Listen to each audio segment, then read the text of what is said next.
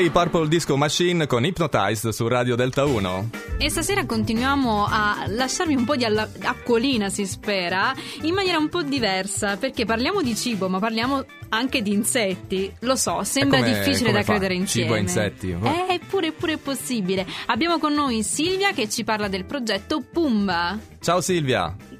Ciao, buonasera a tutti. Silvia non è sola, se non sbaglio c'è anche Pierluigi con te. Eh, con me non c'è, faccio io da portavoce, Ok. però quando parlerò comprenderò anche lui che è il mio socio. Ok, benissimo. Ecco, raccontaci un pochettino di questo progetto eh, che si chiama Pumba. Sì, Giusto? si chiama Pumba. E, Sì, e- sì, e come funziona? Di che cosa tratta? Che cosa fate? Sì, allora io e Pierluigi siamo entrambi laureati in scienze e tecnologie alimentari, quindi ci siamo conosciuti all'università ed entrambi abbiamo incentrato un po' il nostro elaborato finale sull'argomento insetti commestibili. Io dando un po' più importanza alla parte sperimentale, Pierluigi invece creando dei veri e propri prodotti da forno, sia dolci che salati a base di insetti.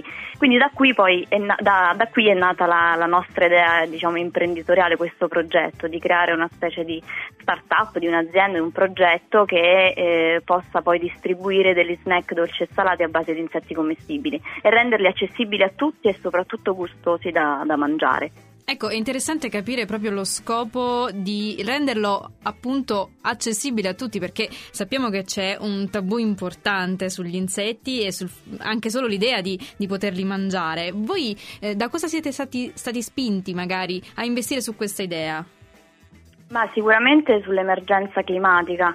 Diciamo che eh, il vantaggio di mm, introdurre insetti nella dieta è prima di tutto ambientale, eh, perché eh, il, il modello di allevamento convenzionale diciamo che non è più sostenibile per il nostro pianeta, mentre invece un allevamento di insetti, se eh, comparato al bestiame, risulta essere molto più sostenibile in termini sia di metri quadri di suolo utilizzati, visto che gli insetti possono essere allevati in verticale grazie alle loro ridotte dimensioni. Mhm. In più si, utile- si- utilizzerebbero al minimo le risorse idriche e non esisterebbero neanche le emissioni di gas serra perché gli insetti sono degli animali a sangue freddo e anche grazie a questo convertono diciamo, l'intera quota di mangime in massa, diversamente dal bestiame che spende la maggior parte dell'introito calorico per mantenere costante la temperatura corporea, un po' come noi, insomma, come tutti i mammiferi. Io vorrei avere la stessa capacità vostra di, di aver avuto questa idea o... cioè, è, è una cosa molto interessante. io ho il balcone pieno di insetti, si può fare qualcosa?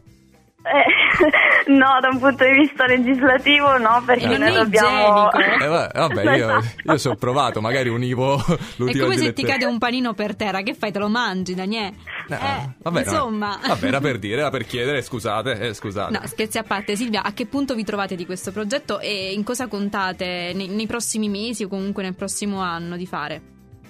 Sì, allora diciamo adesso sia per via dell'attuale emergenza sanitaria, sia per vi- via dei, dei passaggi burocratici che sono un po' antipatici in, eh, in questo, in questo contesto, diciamo nel nostro contesto nazionale, siamo un po' in una fase di, di limbo, di stallo.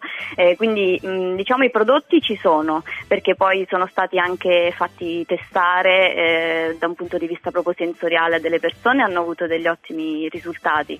E I prodotti ci sono, solo manca la parte quindi burocratica e la parte del packaging e della shelf life, che poi è quella più importante, quindi rendere un, un alimento sicuro che duri nel tempo e che possa essere poi consumato sempre con l'obiettivo finale della sicurezza eh, diciamo, eh, igienico-sanitaria legata al consumatore. Silvia, l'augurio che ti facciamo è che tu riesca e che voi riusciate a trovare il prima possibile tutti questi tasselli che vi mancano per far volare questo progetto che è estremamente interessante.